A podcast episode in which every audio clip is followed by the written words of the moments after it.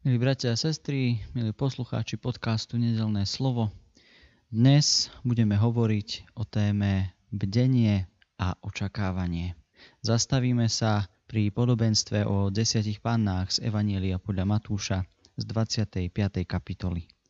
No skôr, než sa k tomu dostaneme, vypočujme si biblické texty, ktoré patria k tej dnešnej nedeli. Prvým biblickým textom je text z knihy proroka Amosa z piatej kapitoly, verše osemnásť až dvadsaťštyri, takto. Beda vám, ktorí si žiadate Hospodinov deň. Načo vám je deň Hospodinov? On temnotou je a nie svetlom. Ako keď niekto uteká pred levom a stretne ho medveď, lebo vojde do domu, oprie sa rukou o stenu a uštipne ho had. Či nie je Hospodinov deň tmou bez svetla a mrákavou bez jasu?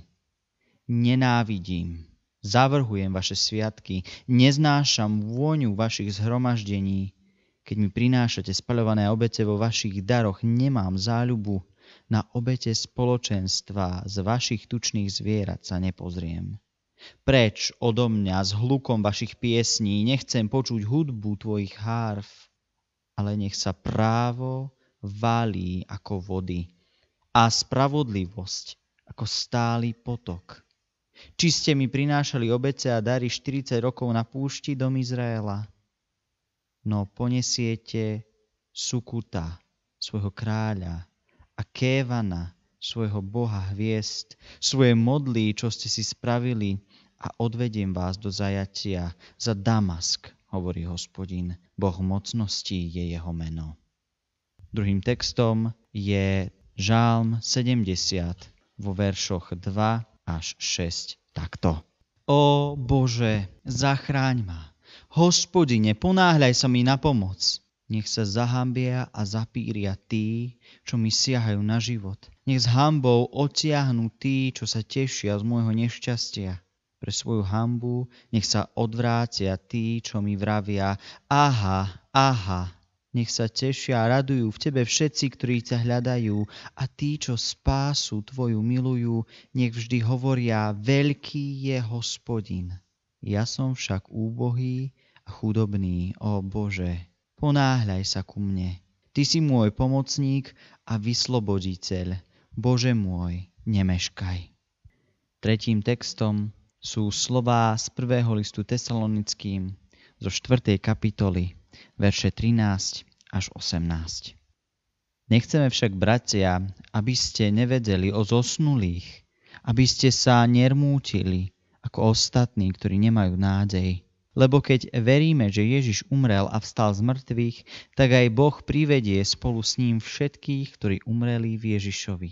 Lebo to vám hovoríme slovom Pánovým, my, ktorí zostaneme nažive až do Pánovho príchodu, nepredídeme tých, čo umreli. Lebo keď zaznie povel a hlas Archaniela a Božia trúba, sám Pán zostúpi z neba a najprv stanú tí, čo umreli v Kristovi. Potom my, ktorí zostaneme nažive, budeme spolu s nimi uchvátení v oblakoch, do vzduchu, ústretí Pánovi. A tak budeme stále s Pánom. Tak sa potešujte vo spolok týmito slovami. Amen.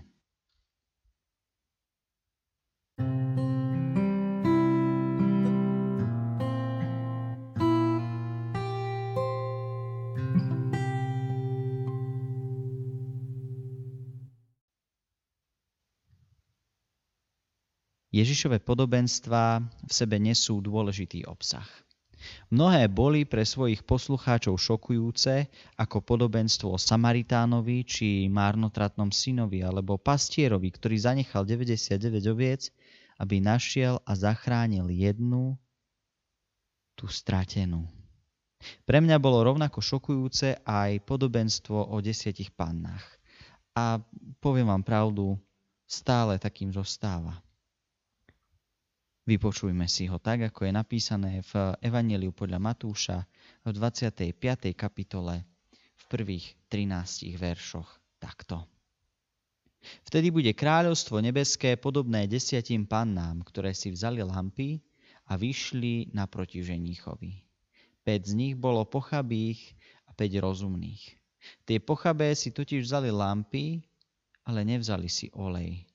Tie rozumné si však vzali lampu aj olej v nádobách. Keď ženích meškal, zdriemli všetky a zaspali. O polnoci nastal krik: Aj hľa, ženích, výjdime mu naproti. Vtedy prebudili sa všetky panny a pripravovali si lampy. Tie pochabé povedali rozumným: Dajte nám zo svojho oleja, lebo naše lampy hasnú. Ale rozumné povedali, aby potom nestačilo ani nám, ani vám. Choďte radšej k predavačom a kúpte si. Keď však odišli kupovať, prišiel ženích, pripravené vošli s ním na svadbu a dvere sa zatvorili. Neskôršie prišli aj ostatné panny a hovorili: Pane, pane, otvor nám. Ale on odvetil: Veru vám hovorím, nepoznám vás. Preto bdzejte, lebo nepoznáte dňa ani hodiny, kedy príde Syn človeka. Amen.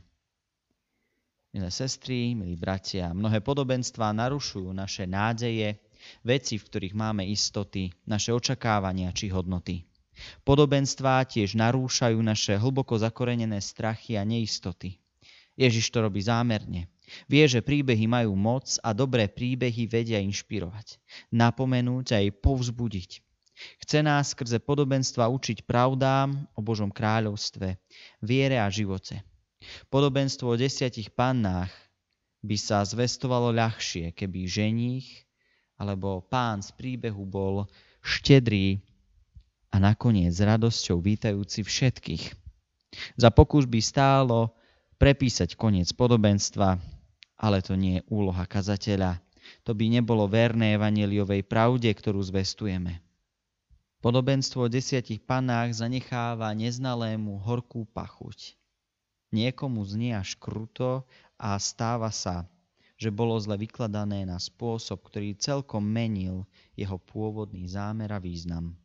Práve sa nachádzame v období cirkevného roku, ktoré hovorí o posledných veciach človeka a upriamuje nás na druhý príchod, jeho podobu, najdôležitejšie veci, ktoré si k jeho očakávaniu máme ako kresťania priviazať o srdce. Bdelosť v očakávaní je jednou z týchto tém. Na tú dnešnú nedeľu tiež pripadá v našom cirkevnom zbore milá príležitosť, a to pamiatka posvetenia matkocirkevného kostola v Zemianských Kostolanoch. Tento kostol poskytoval evanjelikom zo širokého okolia po viac ako dvestodvadsať rokov bezpečný úkryt a miesto duchovného občerstvenia, než vznikli cerocirkvi v Handlovej a Baťovanoch s vlastnými priestormi. Aj my dnes pri tejto príležitosti potrebujeme znova objaviť bdelosť, trpezlivosť a dôveru v Boží príchod do našich situácií, potrieby, problémov. Bdelosť a očakávanie jeho milosti, ktorá nemá hraníc. Avšak podobenstvo nás učí, že jedna vec je potrebná: Ježišov kríž. Pozrime sa na to bližšie. Toto podobenstvo popri iných podobenstvách o bdelosti z predošlej časti Evanjelia z dvadsiatej štvrtej až dvadsiatej piatej kapitoly je súčasťou Ježišovej eschatológie, teda jeho učenia o posledných veciach v živote a o konci sveta. Tieto kapitoly Evanjelia podľa Matúša ťažko skúšajú naše predpoklady o spravodlivosti, milosti a posledných časoch. Ježiš ukazuje, že akokoľvek by sme chceli mať všetko v našich rukách, toto nie je v našich rukách, ale tých Božích. Kto všetko sa tu objavuje? Máme tu skupinu mladých žien. Časť z nich pomenúva Ježiš ako rozumné a časť ako pochabé. Bolo by príliš zjednodušujúce, ak by sme si jednoducho rozdelili tieto podstavy v podobenstve na zlé a dobré. Pretože definície dobrého a zlého už sami o sebe nesú naše vlastné predsudky a nemusia byť tak veľmi verné evanjeliovej pravde, ktorú toto Ježišovo podobenstvo nesie. Ďalšou dôležitou postavou bol ženích, pán, ktorý na konci príbehu vpúšťa ženy na hostinu. Mal by sa tešiť. Pri svadbách je predsa veľa ľudí, ktorí sa radujú, no táto svadba bola špeciálna. Prísť na ňu mohli len tí, ktorých ženich pozná. Je to tak aj s večným životom. Na nebeskú hostinu do večného života Boh púšťa tých, ktorých pozná, s ktorými má vzťah. Evanjelium nás nech, nám nechce povedať, že pochabé ženy boli v niečom horšie ako rozumné. Jediný rozdiel medzi nimi bol v ich pripravenosti čakať na ženichov príchod až do hlbokej noci.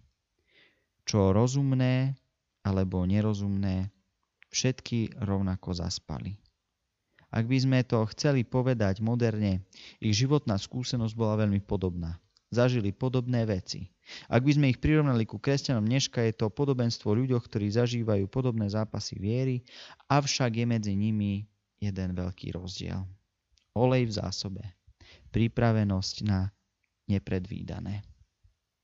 Ako nezvyčajná sa na podobenstve javí pozornosť na závažnosť súdu, ktorý sa obmedzuje do rúk jedinej postave, ženíchovi.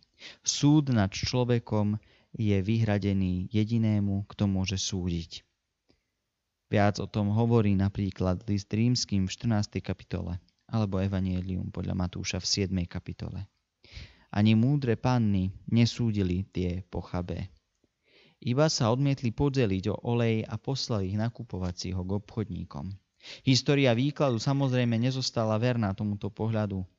Stalo sa, že sa rýchlo prisúdili určité zlé vlastnosti pochabým a dobre múdrym pannám a vyzdvihli sa práve tie, ktoré boli prisúdené rozumným múdrym pannám ako vzorné.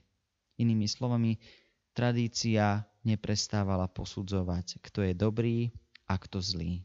My by sme tým mali prestať. Pochabé panny nie sú jednoznačne tie zlé. Ježiš tu nehrá hru na zlé a dobré dievčatá. V podobenstve nejde o rozoznávanie, kto bol zlý a kto dobrý. To by sme ho nepochopili správne. Olej z podobenstva si už prešiel dlhou cestou výkladov. Mnohí sa pýtali, čo vlastne reprezentuje. Bol rôznymi kresťanskými prúdmi vykladaný rôzne. Raz ako skutky, inokedy ako viera. Musíme sa preniesť ponad tento zjednodušujúci výklad. Olej predstavuje ďaleko viac, než jedno z týchto na prvý pohľad jednoduchých riešení. Olej v podobenstve predstavuje niečo, o čo sa nedá podeliť. To znamená, že je to niečo dôležité, osobité, ba priam kľúčové. Rozumné panny posielajú pochabé na nákup. Neberme to teraz doslovne, nech už išlo ohľadom oleja o čokoľvek, stále je to podobenstvo, obraz vysvetľujúci v obsahu Božiu pravdu. Nemôžeme doslovne chápať, že sa to dá len tak ľahko kúpiť. Ani pochabé to nezohnali hneď. Hneď prišli k dverám na hostinu, už bolo neskoro. Dvere sa zavreli a ženích ich nespoznal. Ak teda olej, alebo to, čo olej predstavuje, nemáme teraz na poslednú chvíľu, nám už podľa Ježišových slov zháňať ho nepomôže. Čo je to? Povedali sme, že to nie je viera ani dobré skutky. Tak čo potom? Čo je ten olej, ktorý pomohol v bdelosti, ktorý znamenal pripravenosť? Takzvané pochabé panny tiež poznali ženícha. Nazývali ho predsa na záver pánom. Ešte raz, všetky v podobenstve začínali na rovnakej štartovacej čiare. Poznajú ženícha, tešia sa na svadbu. Pochabé však nemyslia na to, že čakanie bude trvať a počas čakania prídu o olej, minie sa. Ako by prestali brať bdelosť vážne. Ženích ich nakoniec nespoznal. Súvisí teda olej, ktorý bol prejavom bdelosti a očakávania s poznaním ženícha? Jednoznačne áno. Čo znamená poznať ženícha? Čo znamená rozoznať toho jedného nazvaného pán? Čo je ten olej, ktorý sa pochabým minul? Zvolanie Pane, Pane zo záveru podobenstva, ktoré bolo pokusom pochabých meškajúcich panien osloviť ženícha, nás vracia v Evanieliu späť do siedmej kapitoly.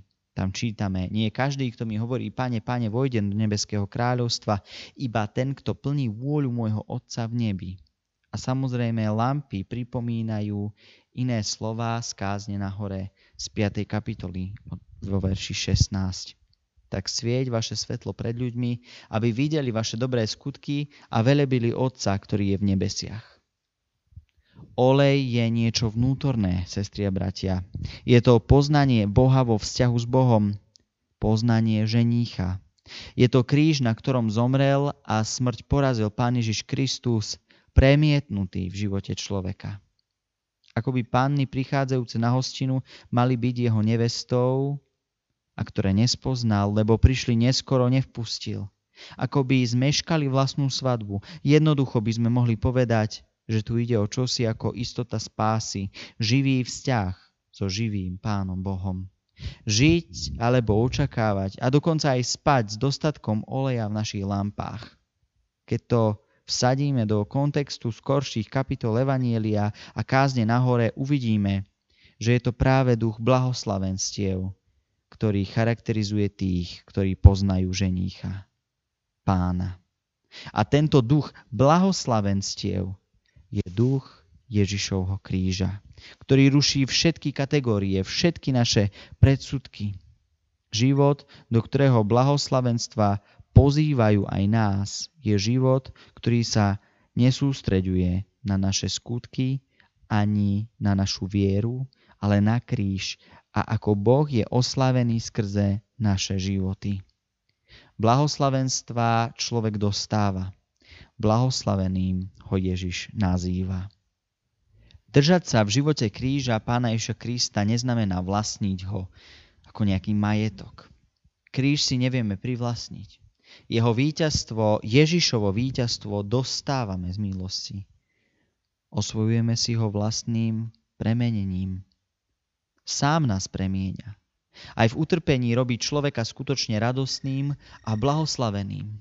Panny, ktoré mali zásobu oleja, ktoré boli pripravené bdieť a očakávať ženícha, aj keby zaspali, čo sa mimochodom aj stalo, boli tie, ktoré v podobe oleja z podobenstva držali Kristov kríž.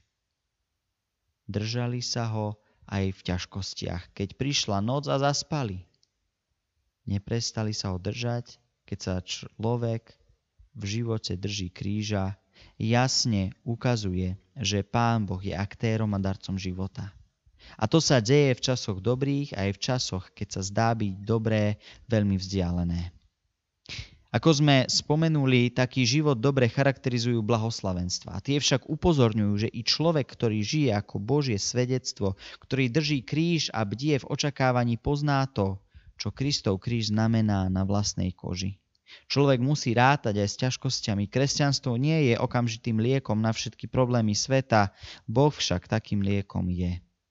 Ťažkosti blahoslavený a Bohom milovaný a omilostený prekonáva držiac sa kríža, keď má ako rozumné panny zásobu oleja na noc. To znamená, žije s krížom Ježiša Krista ako vidinou nádeje, bežne, stále. Nezanechal ho, neopustil ho, nebral ho na ľahkú váhu. Toho, kto Kristov kríž držal, toho aj ženích, a skrze podobenstvo vieme, o koho ide, toho Ježiš pozná a vpúšťa. Kto zaspal a nebdel, kto olej nemal, ale minul, kto si Kristov kríž nevážil, hoci mal rovnakú šancu ako iný, vo chvíli konca už nestihne. Keď ženích príde, bude treba vydať počet.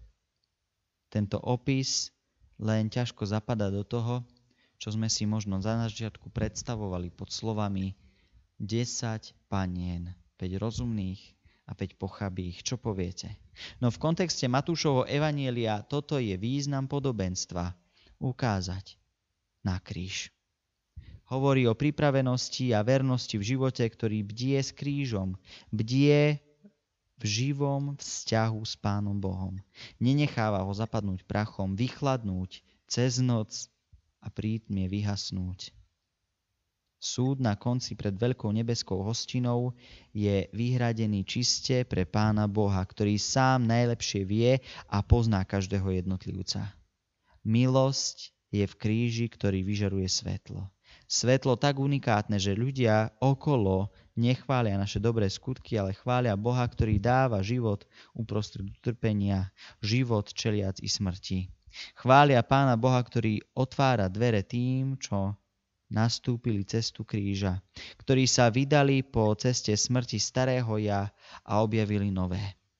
Svet okolo celkom nedokáže porozumieť týmto spôsobom. Nespoznáva totiž Pána, aj keď stále na neho volá Pane, Pane. Hostina, na ktorú sme pozvaní, sa medzi nami prejavuje vo Večeri Pánovej. Hostina milosti, hostina, ktorá nám v tomto období tak veľmi chýba, lebo ju nemôžeme sláviť spoločne, zídení pri jednom stole, pri jednom pokrme. O to viac si ju môžeme vážiť. O to viac si môžeme vážiť Božiu milosť a chuť jeho odpustenia, lásky a milosrdenstva, ktoré skrze kríž Pána Ježiša Krista pretvára naše životy, naše rodiny, našu cirkev i spoločnosť. Parúzia, teda vytrhnutie do nebeského kráľovstva, tak už nie je vzdialená udalosť, ale Kristova neustávajúca prítomnosť pri nás, skrze naše bdelé očakávanie na jej konečný príchod. Rozumné panny z podobenstva, ktoré mali oleja do zásob, sú panny, ktoré predstavujú kresťana. Ten sa drží v živote kríža, ktorý dostal. Preto sa on nemôže podeliť s niekým, kto nemá, kto kríž zanechal, lebo je to dar od Boha každému jednotlivo. Nikto za nás nemôže v Boha veriť za iného. Pýtať si ho to treba od Pána včas. Dostali ho na začiatku aj po chabe panny. Dostali kríž. Dostali ten olej, ale nevážili si a tak sa im v lampách olej rýchlo minul. Viera vyhasla. Dvere na hostinu zostali zatvorené. Dnes, keď si v našom zbore pripomíname pamiatku posvetenia kostola v Zemianských Kostolanoch, dvestoosemdesiate štvrté výročie, bdejme aj my s očakávaním a očami upretými na kríž Pána Ježiša. Nech je naše spoločenstvo spoločenstvom pripravených, bdelých a Krista poznajúcich, ktoré rastie v láske a ktoré ženích pri svojom príchode nenájde bez oleja v lampách. Amen. Modlíme sa. Svätý Hospodine, Tebe patrí chvála i sláva. Tebe patrí všetká česť na nebi a na zemi. Tebe patrí všetko, Pane. I naše hlasy, ktoré sa pozdvihnú v jednu spoločnú oslavu Tvojho svätého mena. Prosíme ťa, prosíme, daj nám bdieť. Daj nám byť pripravenými, ochotnými a dostatočne silnými na to bdieť v tomto svete, v týchto ťažkých časoch. Bdieť a očakávať na Tvoj príchod, na Tvoje vyslobodenie. Bdieť a očakávať, Pane, Teba so všetkou Tvojou silou, múdrosťou, požehnaním i pomocou. Drahý Hospodine, prosíme ťa, nechceme byť ako pochabé panny, ktoré zavrhli olej. Nechceme byť ako pochabý kresťan, ktorý zavrhne kríž a žije si ako chce. Chceme, Pane, byť Tvoje verné, poslušné deti.